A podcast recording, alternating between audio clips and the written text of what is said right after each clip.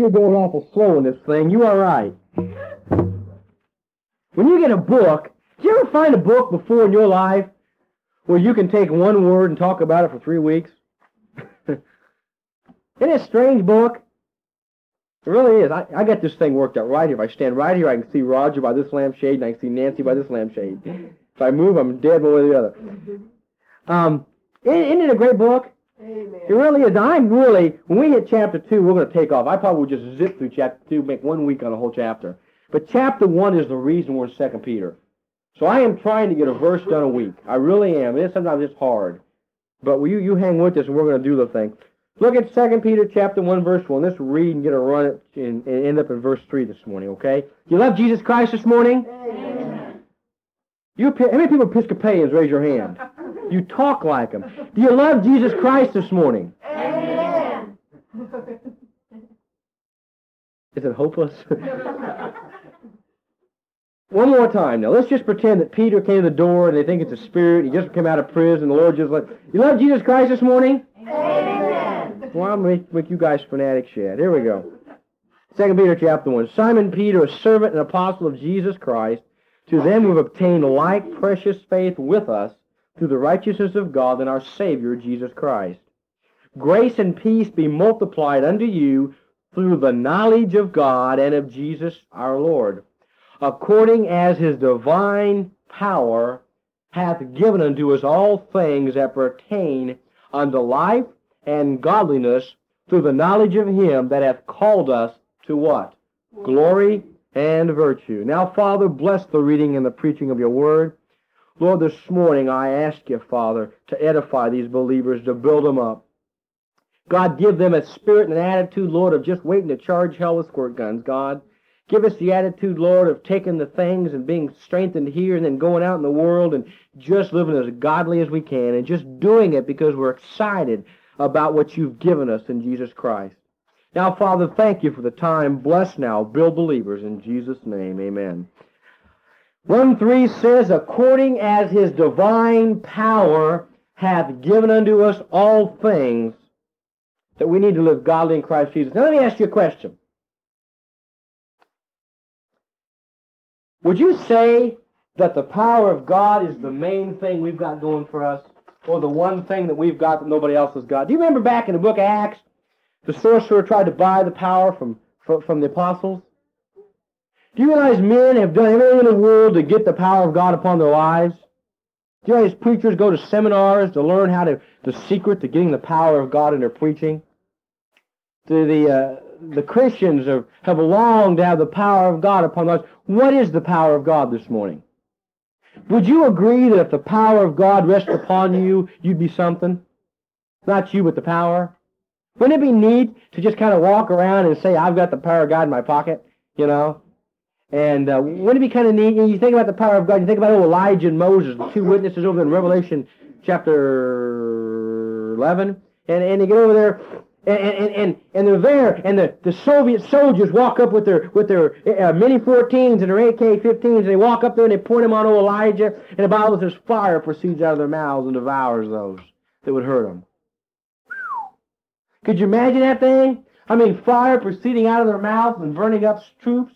Can't you see a man? People falling around dead and like flamethrowers. Can't you imagine the kind of power those people had? Elijah sealing up heaven for three and a half years in a tribulation, then it rained down a drop. Could you imagine that, that kind of power? Could you imagine me like old Elisha back there in Kings when when the kids are out there um, making fun of him because he was bald? Ain't got any bald people here I can tease, have we? Um, we get out there out there because he's bald, and he just curses them. And what happens? A she bear comes out, takes care of him. Imagine that kind of power. Do you in the Old Testament, if you were a godly man, I mean, you lived godly, that you could ask God to give you riches and God had to? Yeah. Do you realize your riches showed how godly you were? Do you realize if you were an Old Testament man and you were and you were righteous and godly, you could ask God to kill a man and God kill him? Hmm. I mean, that's power, isn't it? That's the type of thing where you say it, it happens. Well, friend, that power is available today. Now, not to kill people. We're in a different dispensation. But that power is available. The Bible says in verse 3, according as his divine power hath given unto who? Hath given unto who? Hath given unto who? Hath given unto who? There we're getting it. Given unto us all things that pertain unto life and godliness. Do you realize this morning we got up here at Sunday school and talked to you about being dead to sin? And I'm sure the thought crossed your mind, can I do that? Can I give up my whatever I whatever my sin is? We've all got our own little pet sins. Can I give up my little pet sin for Jesus? Can I do it? Do you realize the Bible says His power has given you all things that you need to live godly in Christ Jesus? Do you realize this morning if I were to say, all right, guys, this is war. Let's wrap up everything. Let's go home and get all of our firearms. Or you just come back here at 3 o'clock. We're going to assault Lowry City this afternoon. We're going to take Lowry City. We were to come back here and I had assault rifles. I had grenades. I had field packs. I had boots. I had camouflage. You know, I had everything. And I took you men and women. We dressed you up and, and put, you know, helmets on your head with camouflage and stuck tree limbs in them, you know, and, and put turkey feathers on Sam's head. And, and, uh, came to and dressed you out in combat fatigues and put you put a put a put a 40 Colt 45 on your hip, you know, and, and gave you a mini 14 or an AR and, and put you out there with about 900 rounds and and and field dressed you and gave you some C rations and and just took the thing and just fitted you up. We loaded ourselves in a in a half track out here with a big 50 millimeter on top, and we we drove down uh, down uh, down 52 over here up to eight up here to go, to go assault at Lowry City. Now let's just say we do that this afternoon. You would get out there in the fighting, and, and uh, some of you, we would, we would assault, we would send in the mortars, you know, and send in the, the, the, the, the nine inchers, you know, and start pounding the city, you know. This is, you said, this is wild, you're right. And, and we really get the thing, get the. I can see you guys aren't military. Up to Kansas City, about just to go nuts about this time. We're military crazy up there. And, so we go up there to the city, and you get down there and you say, and, and you reach back there to put your clip in your gun, and you're running bullets. Or what if you reach out there and pull a grenade throw a grenade and the thing doesn't go off? And then you start looking back at me as a supply officer and saying, hey, friend, why didn't you give me this? Hey, friend, uh, you know, my, my sights are off. You know, I'm not, I'm not hitting what I'm shooting. Or, or hey, friend, you know, where's the, where's the air support? Or, or hey, friend, what's this? When a soldier goes into battle, he goes into everything prepared. And if he doesn't, he probably loses his life, doesn't he? I got a friend, Bob Alexander, who you'll meet. He, um, said when he was in boot camp uh, back at Fort Devens, he said they used to come in here at 3 o'clock in the morning. The sergeant would turn a light and blow the whistle, and of course everybody'd stand up in their skivvies and stand attention, and um, they'd stand there, and uh, he says, okay, he said, okay, boys, get your rifles. They'd reach out there, and guess they were shooting uh, carbines back then, M1s. They'd take an M1 out, and he'd stand there, and he'd say, okay, now, I'm going to turn off the light. We'll turn the light back on in 30 seconds. You'd have your, your gun field stripped and field broken down. 3 o'clock in the morning, man, you're still asleep, you know, having a great dream, and your sergeant wakes you up, so he turns off the light, and here you're hear metal and clapping, you know, and 30 seconds, 45 seconds later, the light goes back on, and you're going to be broke down upon your bed. So then he said, okay, gentlemen, walks down the thing, inspects each one of them, said, okay, gentlemen, I'm going to turn the light back off. And in 45 seconds, you're going to be better reassembled. And so he turns the light back off, and you hear the clattering of, of, of metal again, and they come back up, and they've got their gun in their hand. It better be all together. Now, why they do that? Why at 3 o'clock in the morning in the dark they make a man field strip his weapon? The reason being because if you're out in a foxhole somewhere in the dark and your gun you ever take it apart and get it cleaned, that's going to cost you your life. Amen? Now, same thing with Christianity. Everything you need to live godly in Christ Jesus, you've got. You've got a weapon that you've got to learn. If you ever field strip that weapon at night when you can't see, it's got hard in your heart. And use your weapon in any foxhole, in any, any type of situation. And, and the Bible teaches us in verse 3 that God's given you everything you need to live godly. He's given you every bit of ammunition. He's given you every offensive, every defensive weapon. He's given you everything. Now let me ask you a question. Let's just say that this afternoon the rapture takes place. Let's, let's hope, okay? This afternoon the rapture takes place and we're all changed and we stand before Him and tonight's the judgment seat of Christ. Let's just say it's that way. And you walk up before God, and you stand before God, and you're standing there, and He calls your name, and you walk up there, and you fall on your face, and you're standing before the God of the universe, and the, the assembled ranks of heaven are there. I mean, there's billions standing there, watching you. Now, the Lord says, why didn't you appropriate my sacrifice of crucifying you with me on the cross? Uh, why didn't you uh, live godly for me? You can't point your finger in God's face and say, well, God, you didn't show me how, or God, you didn't give me what I needed. See, the Bible teaches very plainly that everything you need, you've got. What are those things that you need? Well, number one, you, you, you've got the Holy Spirit of God residing inside you. Amen? He's to lead you and guide you in all truth. He's your teacher, this book. You can't say, well, Lord, there wasn't a pastor in Appleton City to teach me the Word of God. You got the Holy Spirit of God. Sure, it'd have been better with a pastor. You got the Holy Spirit of God. He can do better than a pastor can. You've got your authorized version. You you don't need, uh, you know, it's not like anybody in the world hasn't got a dime store Bible. Isn't that right? I mean, everything you need to live godly, you've done. Jesus Christ died on the cross. He took your sins away. He crucified your men. If this morning I would begin to enumerate what you've got to live godly, you know, there, there's no excuse. So this morning, just, just to make the point ahead of time instead of the end, boy, get what you've got. Uh, his divine power has given you some things. He's given you everything. And like I've told you before, there's a test coming. There's a day coming when he's going to say, I gave you the answers to the test. Why didn't you do it? Why didn't you listen? So, every Christian, everybody's born again, you've got everything. You're a fully field-packed soldier ready to go to battle. Okay? And our battles are spiritual, not physical. Amen? Okay. Now, there's two phases of power. And you may want to jot this down in the margin or something. There's two phases of power. Okay? Number one, you have the power of salvation. Now notice verse 3 says, according as his divine power what? Hath. Is that present, future, or past tense? The word hath. According as his divine power hath given it to us. Past tense? You've already got it. See? It's not like I learn and get it as I learn. No, you've got it. You've had it ever since you bent your knee to Jesus Christ. Now, there's two powers of God in the Bible. Actually, there's one power of God. You might want to write this down. 1 Corinthians 1.24. Let me read it to you.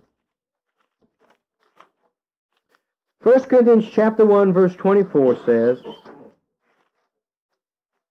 But unto them which are called, both Jews and Greeks, Christ the power of God and the wisdom of God.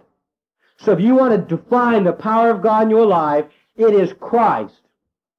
Okay? Now, your power of God has given you everything to live God in Christ Jesus, what verse 3 says. Christ has. Didn't he? Romans 6 talk about this morning? He killed your body. He raised you up, baptized you into his body. He gave you newness of life. He gave you his Holy Spirit. He preserved his word for you. He's given you everything. Amen? So, at that time of salvation, the power of God, Jesus Christ, has given you everything. Now, the second way that thing works is this way. That you've got power in your Christian living. Romans 1.16 says, For I am not ashamed of the gospel of Christ, for it is the power of God to them that believe, to the Jew first and also the Greek. So the Bible says that the power of God is the gospel. That's power for me living today. I'm not ashamed of the gospel of Christ. It's the power of God. So if I go out here today on the street this afternoon up here and park out here in front of the, what is it, the Blue Inn Cafe up here, and get my tracts out and get my Bible and start preaching out on the street this afternoon, I got the power of God upon me because I'm preaching the gospel. Amen? Now, God tells you very clearly that the gospel is the power of God and Christ is the power of God. Let me ask you a question. Are there two powers of God? How many people think there are two powers of God? Let me see your hand. People think there aren't two powers of God. You guys are the most non-committal bunch I ever saw in my life. People don't know. I'm going to get you to commit. People don't know. John 1 1. In the beginning was the Word, and the Word was with God, and the Word was God. And the same was the beginning with God. Verse 12. And the Word became flesh and dwelt among us. We beheld His glory. So you know what God did? I ever share this with you? This is free. No charge. How many test? How many, how many testaments are there in this book? What's two number of? Thank you. Two, two's number division. You want to teach now? Two's number division. Amen. How can two together except they be agreed? Isn't three the number of completion? Where's the third testament?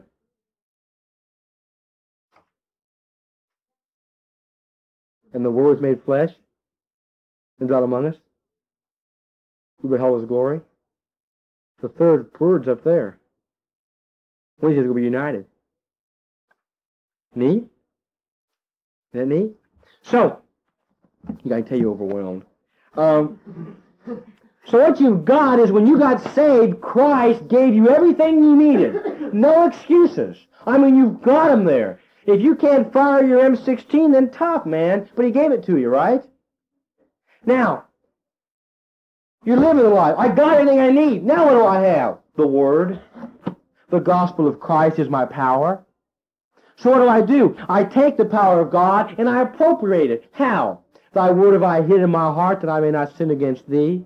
Wherewithal shall a young man cleanse his ways by taking heed thereto according to thy word. With my whole heart have I sought, let me depart from thy from thy word. Is that right, Renee? Let depart from thy word? I believe you too, didn't I? So you take that thing and you've got the power of God right here. So, what do you do? You say, okay, I want to live godly. I want to be one of those who obtain like precious faith. One of those who don't draw back to perdition, remember? One of those who aren't turning back. What do I do? Okay, I take this book, and the next verse in 2 Peter 3 says, um, according as his, uh, he has given us divine promises, precious promises, that by these, where am I at? 2 Peter? I was back in Isaiah for some reason. Uh, 1 4 says, whereby are given to us exceeding great and precious promises, that by these, with these what? Promises. Ye might be partakers of what? The divine nature. Having escaped the corruption that's in the world through lust. So see, the power you've got is in the divine promises. What promises did he give you? I'll never leave you nor forsake you. What promise did he give you? I'll send my Holy Spirit to lead you in all truth. Amen? I'll give you a book. Not word and jot or one tittle shall pass out of my book till all these things be. I mean, he's giving you promises. He's giving you promises of being dead to sin. He's giving you promises of living to righteousness. He's giving you promises of knowing Him. I mean, they're immense. They're immense. So what do we do? The power of God supplied you everything that you need to live godly in Christ Jesus. Let me just jump through a couple things that I jotted down here that maybe God's given you by His power. You don't need to write these down, but whatever. Let me just run through some things with you and just kind of show you what God's given you. This is not anywhere close to being a complete list. Well, number one, He's given you the Spirit of Christ. Amen? But you got to talk. Amen? Amen. If I say something you like, say amen. Okay, this is we are not Episcopals, okay? We will not excommunicate you for opening your mouth in church, okay? If you want to say praise the Lord, say it. You know, we need to get some freedom here. Okay, the Spirit of Christ. Now, number one, that's life, Romans chapter 8. If you have the Spirit of Christ, you have life. If you have not the Spirit of Christ, you're none of His. Secondly, He's promised to lead you in all truth, hasn't He? Through the Spirit of God. Thirdly, He promised to convict you of sin in your life. Maybe this morning He said there's a sin right there. If He did, you either do two things, Jonathan. If He did, you do two things. Number one, you either say no, or you just kind of ignore it, or you say, yes, Holy Spirit, I'm sorry, and you confess it. Convicts you of sin. Thirdly, he said he'd lead you in righteousness. Fourthly, he said he would make intercession for you. Romans chapter 8. Isn't that neat? If I can't pray as I should, the Holy Spirit of God will make intercession for me. For, wherever I'm he said he'd guide your lives. He said he would give you fellowship with the Father through the Holy Spirit of God. He said he would, he would get, let our spirits bear witness. You ever walked up to a Christian you didn't know and talk, start talking to him in just a sweet fellowship? That's the Holy Spirit of God. Our spirits bear witness. Second thing he's giving you the Word. The book right here. What's the book? What's he giving you? Doctrine. What should I believe? Number two, through this book he set up a standard for you to live by. Who is that standard? Jesus Christ. The measure, the fullness of the stature of Christ in Ephesians chapter 3. So you've got a standard to live by. He told you in that book he would reveal God to you. Fourthly, he said that he would instruct you on how you should live holy in, in, in Christ. Fifthly, uh, he would give you the vehicle that would take you to holiness. He would not only tell you how, but he'd, he'd, he'd take you there. Next thing he'd do is he'd reprove you. He'd show you what's wrong. Don't you hate we have to reprove your kids? No, I said. Pop the back of the little hand. That's what God does through his word. All scripture is the inspiration of God. It's for doctrine, for proof, for correction, for instruction in righteousness. And lastly, it's given you for correction.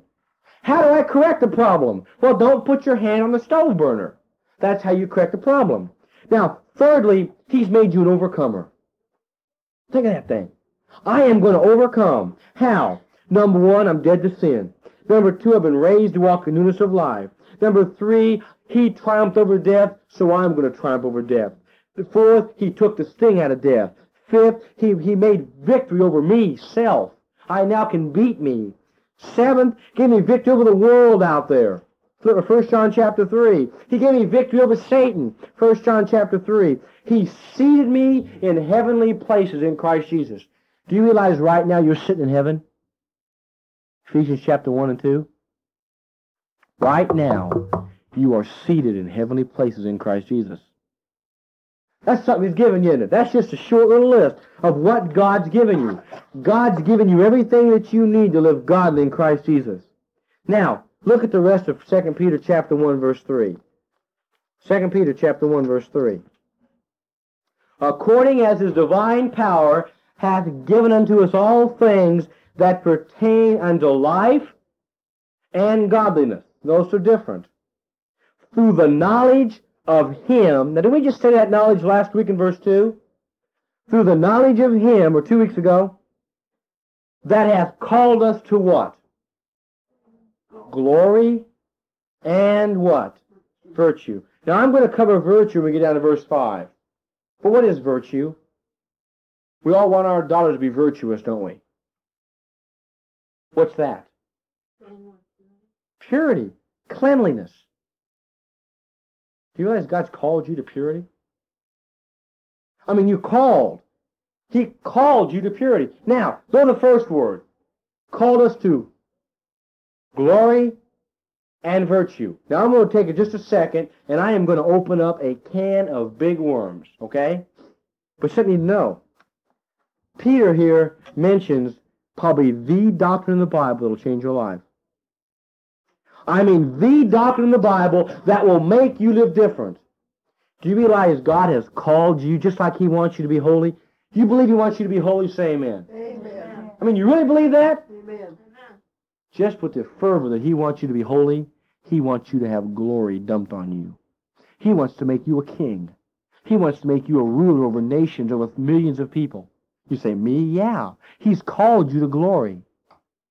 Now, I am in a nutshell going to just going to jump through this thing, and then I'm going to come back at a later date somewhere down the road and teach you. I know, I know it'll come up because this is so uh, so pivotal in you making as a Christian.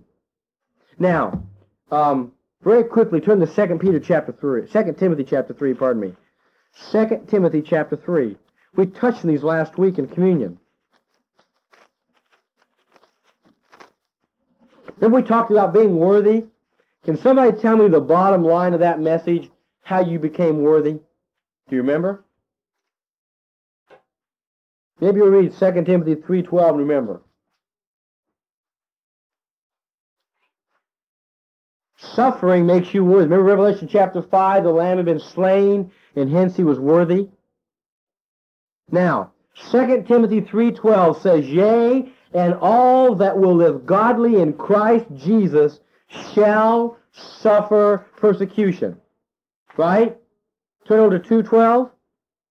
If we suffer with Christ, we'll reign with Christ.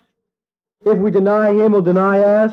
If we believe not, yet he abideth faithful, he cannot deny himself. What's that telling you? That's telling you that if you suffer, you'll reign. Amen? That excites you? So what do I do? I get up and I say, okay, I'm going to do it. Uh, Dave, I'm going to appropriate what you taught me this morning about crucifying the flesh and dying on the altar to self, and Dave, I am going to live godly this week, you just might as well hang on because you're going to have the worst week you've had in, in, in months. And you just better grab hold of both rails and hang on because the bottom's going to come out of the thing, and you're going to come in next Sunday morning tattered and torn and beaten and bruised. But you know what's going to happen? The Bible teaches you very clearly and very plainly that that suffering brings glory. That suffering brings position. Philippians 1.29 says, now listen to this, For it is given to you on the behalf of Christ, it's given to you on Christ's behalf, not only to believe, but also to suffer. So just as important as it is for you to believe on Christ, as for us to sh- spread the gospel, it's just as important for you to suffer for Him. I don't like suffering. In fact, I hate when my life goes upside down. Do you? I despise it when my life's just topsy-turvy. But the Bible says that if you will make a stand and say, no more sin in my life, then my friend, the Bible teaches that you are going to, to hang on because if you live godly, you'll suffer. And then when you suffer, you're going to reign. Turn to Romans chapter 8. Romans chapter 8. Are you guys getting this stuff kind of in your mind? Starting to know where all these things are at? Begin to learn where your trigger's at on your M1. If I know where the clip's at and the safety. Romans 8, 17. And if children, then heirs. you're child of God this morning, say amen. Amen. And if children, then heirs. Heirs of God. You know what that is? You know, I'd like to be Brother Sam or Brother Estelle there. I really would. You know, I just think it'd be great to be one of their heirs, you know. I mean, you know, but y'all see the four-wheel drive truck Sam's got. I mean, it's a beauty. I mean, uh, he took me out in that thing, you know, and he had to put the dash back in to get into that day. Hey, one of these days, my little kid over there is going to be my heir. He really is. I, I'm, I'm, you know, he ain't going to get much, but he's still going to be my heir. You know, I'll give him a couple worn-out Bibles and whatever library I've assembled. That's about all I'll have. And he's going to be my angel. Give everything I've got. Amen? Amen. Do you realize you're an heir of God? So as the Bible says, and join heirs with who? Split it down the middle. 50-50. Figure that out. The Son of God, the universe without measure. Half, halvesies. You're joining with Christ. Amen? What's the next word? If. If. If. You know, I've heard guys give and preach, Woo! Praise God, I'm the Son of God. I'm joint heir with Christ. And never finish the verse. Yeah, yeah. After Christ is a semicolon, right? If so be that we suffer with him, that we may also may be also glorified when? Together. You mean when Christ gets his glory, I get it at the same time? Can you imagine that day with the assembled ranks of the universe and God walks his son up there to finally glorify him and make him king of everything and you're at his right hand? Whew. Think of that day. Together. Man, if that won't get you, get you sweating, if that won't get you excited, you're dead. From the next verse. Can't you see now Paul's sitting there and he kind of puts his quill down. And he kind of sits back a minute and he kind of recesses back in his mind and he kind of says, you know, for I reckon the sufferings of this present time are not worthy to be compared with the glory that's going to be revealed in us. I better write that down. And he starts writing. Can you picture that thing in your mind? I just, I reckon that, that the sufferings of this time aren't even going to be compared. It's like comparing apples to diamonds, man. They're not even, not even in the same category. Shed a few tears. Put your hand in his. Let him carry you through this life. We have all these little things, footprints in the sand. There was two footprints in the sand, and then there was only one. And I said, Lord, but I thought you were walking with me. No, I was carrying you, stupid. And we have all these little sayings, which are fine. Who's doing it? Amen? We put these little footprint signs on the wall, but who's doing? Went to Walmart the other day. Whole or Venture, a whole wall of those things, man. Footprints in the sand. Oh, he carried me through life. He ain't to carry you through life until you're bleeding for him. He's not to pick you up and carry you through marshmallows. You up and through the thorns, through the briars, through the pain, through the agony, through the gardens of Gethsemane when you're sweating blood in there. Amen? You still with me? Can you say amen to those parts as well as you can to the glory in heaven parts? Paul says that the sufferings of this present time aren't even worthy to be, they're not worthy to be compared. They're not to be compared. They're even worthy to be compared. Let's not even talk about them in the same conversation with the glory that shall be revealed in who? Who? You guys have talk to me. I'm getting tired of saying who. I feel like an owl up here. who is the glory re- revealed in? Us. You and me. Does that excite you? Now, friend, the course is plain. I mean, if you've not figured out the last two weeks, the course is plain. The course says you bend your knee to Jesus Christ and you say, Be Lord. And he says, Okay, if you make me Lord, I'll do some things for you. I'll take your hell. I'll make you a son of God. And I'll give you the capability of being everything that I am. And he takes him, takes him back there and he says, Okay, now, you see that thing right over there in, in the life? That's my son. You walk your life and be just like him. Just like him. And then, when you get there, I'll make you just like him, and I'll give you half of what he gets. I'll give you just what he gets. Just what he gets. Now, turn to Hebrews chapter 12, and I'll put it all together for you. You say, Dave, aren't you getting just a little bit much? My friend, are there any Jesus Christ in here this morning? Anybody ever met a Jesus Christ? I don't see any hands. That must mean that there's nobody suffered quite like he has or walked quite as godly as he has, has there? So that's why we don't get quite as much as he does. But you understand, if you were Jesus Christ, you could.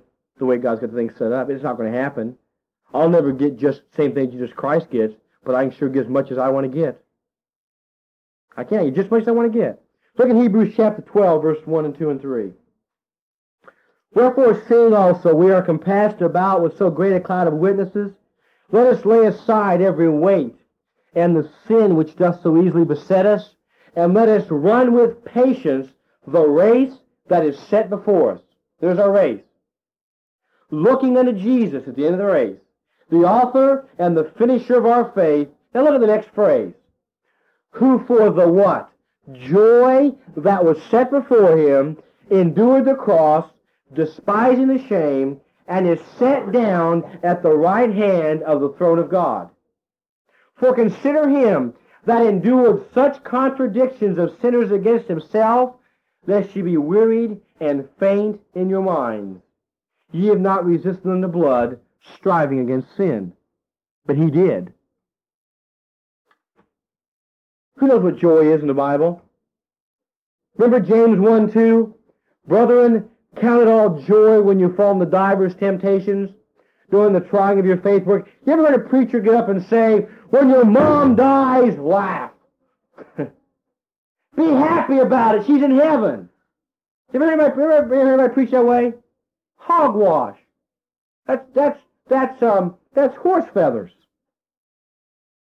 That joy has nothing to do with getting giggly inside, being bubbly, joyish.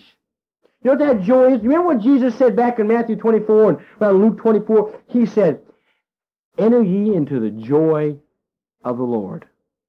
Didn't he?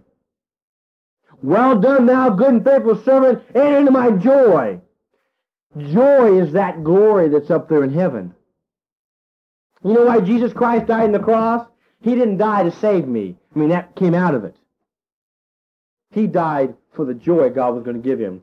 Who for the joy that was set before him endured the cross, despising the shame. Hey, friend, you know what you're supposed to do? Who for the joy that's set before you endure the cross, despise the shame, and one day be set down at the right hand of the Father. Understand? The very same thing that Christ endured, it's given you on the behalf of Christ only to believe but also to suffer. Just like he did, you got to do. Remember in John 14, 15, 16, Jesus said, and watch out, guys. Don't be deceived. The servant's not greater than his Lord. If they hate me, they're going to hate you. See? So what do we do with that thing? We take that thing and say, okay, I'm not better than he is. If the master went through it, so does the servant. Amen? So here's what we do. Here's our course. We take this, here's our course, man. We say that if I will live godly, I can get everything that God's got to give me. I can reign over universes. And one of these days I'll teach you about that Jew out there in the middle, out there in eternity. How we're going to populate the universe. I'll teach you that one of these days. And, and that thing's going to be immense where God's just going to do away with sin and we're just going to make a new heaven, a new earth, and just go on forever. And we're going to be reigning. We're going to be the ones that are doing what God wants us to do. Now, here, here's the bottom line. If I want that thing, I set myself a goal. I run the race. And I say, that, that, that goal is joy. That goal is the joy that Jesus Christ has for me. The suffering with Christ. The glory that I'll be glorified together with. So what do I do? I say, okay, Lord, it's time and you put your King James under your arm, and you kind of set your chin like a flint, like God told Ezekiel, and you just start walking. And you say, come hell, come high water, come anything, I'm going to live for God because I want that. I want to be glorified. I want to be a king forever. And so you set your chin like a flint, and you say, okay, and you hang on because the storms are going to come, and you get in your power. He's already given you on the cross everything you need to do it. And then he gave you the power to sustain you during the trip. So you grab your old book and you wrap your arms around it and you fall in love with it and you hang on and you go for it. And you know something? There's not many folks going for it anymore. The world's too bright. The world's too glittery. We're too comfortable. Why do I need God? I got a good job. I pay all the bills. I got a nice house. I got a nice car. What do we need God for? Why suffer? I don't have to. Do we? My friend, I promise you, if you if you have a problem with this, you get on your knees before God and you beg God to give you a glimpse of that glory up there. And when you get a glimpse of it, my friend, nothing will dim your fervor. Nothing will stand between you and that glory and that joy. You see, we got this idea that the Christian life is just piddling around, piddling around, just kind of get to heaven, sit in the cloud, and play a harp. Huh? That glory, my friend, is things the eyes have never seen, ears have never heard. In the heart of man. The things God prepared for who? Those that love him. If you love me, keep my commandments. Greater love of no man than this, lay down his life for his friends. Who have called us to glory and virtue, whereby are given unto us exceeding great and precious promises, that by these we may be made partakers of the divine nature, having escaped the corruptions in the world through lust. Can't you see yourself running from a prison camp? Having escaped the corruptions in the world through lust. How? Through the divine precious promises, through the power he gave us. Hey, you know something? I want to go for it. I really do. You say, where do you get all this zeal and fervor? I've seen the glory. There's some nights on my knees, just me and God. He's shown me, shown me some things. When you get a glimpse of that thing, you ain't never going back. You see what God's going to give Jesus Christ. You see what out there in eternity, what God's got in the millennium. You ain't never going back. But the whole point of the thing is, are you willing to be godly? And if so, will you be godly at all costs? You see, we can spend all the time out here in eternity, but the point is, I never get there, and this right here, I want to take my lumps. I'm willing to endure the cross and despise the shame. Do you see what it's like? And what have Christians done today? They're not willing. They want a padded pew. They want air-conditioned churches. They want everything to go so-so. Don't ruff my feathers. Don't holler in church. Don't raise your voice. And for God's sake, don't say amen. They ain't got a clue what, they're in the wrong ballpark. I'm going for glory. I'm going to walk the line. I'm going to get excited. I'm going to love my Jesus. I'm going to love the brethren. And we together are going for glory. Are you? Amen. I am. If they want to bicker about how many pews to put on each side, what color of cool white or daylight lights to put in the fixture, fine. What temperature to put the... I know a church they argue at the thermostat temperature. I know a preacher left this church because they wouldn't put a clock in the front of the church, they wouldn't put in the back of the church. If you want to argue about that stuff, fine. But my friend, there's a more exceeding weight of glory available than where the clock's at in the church. Whether women wear pants or wear dresses, whether men wear long or short sleeve shirts, whether you have a mustache and be godly or not. You can. Friend, I tell you this because I'm excited. Because I'm going. And I'm going to live godly for Him. And whatever it takes, whatever comes across my path, I'm going for it. The question is, for the, the future of Bible Baptist Church, is who's going with me? Because the church and the preacher, the church is the people. I got one vote just like you got. No different. Henceforth, if we all say, yeah, let's, it's war time. Isn't that what the world says? Weekends were made for Michelob. Isn't that what the world says? Hey, friend, weekends were made for getting glory. How about we do that? Let me put a TV commercial on. Instead of I found it with the Southern Baptist Convention, let's make it out. Weekends were made for getting glory. You know, let's live godly. Wouldn't that be? Do a whole ad, do big bulletin boards. I lost it, but I got the glory, you know. Anything you want to do, man. Hey, friend, do you see that this thing's not piddling? Do you see that when God died, he meant business? And he meant for us to mean business? And we live in such a comfortable Christianity. We've lost it all. Who cares? He does. He died to make this available to us.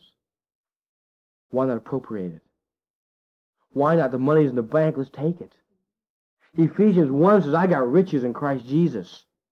He's given me a book that I can't even begin to read, much less comprehend. That the depths just astound me. Let's do it.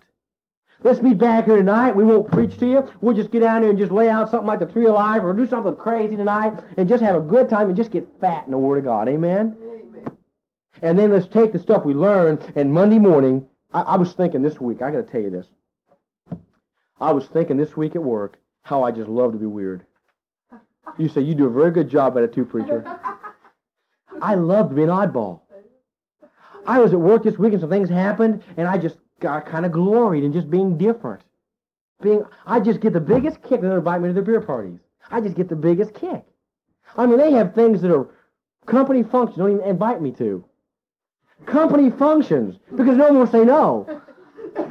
I mean, they, they, they, by law they about have to, you know. They don't even, they don't even bother. Oh, did you want to go? You know, type thing. I love being different. I love being excluded. I just like walking alone because I'm not alone. Amen.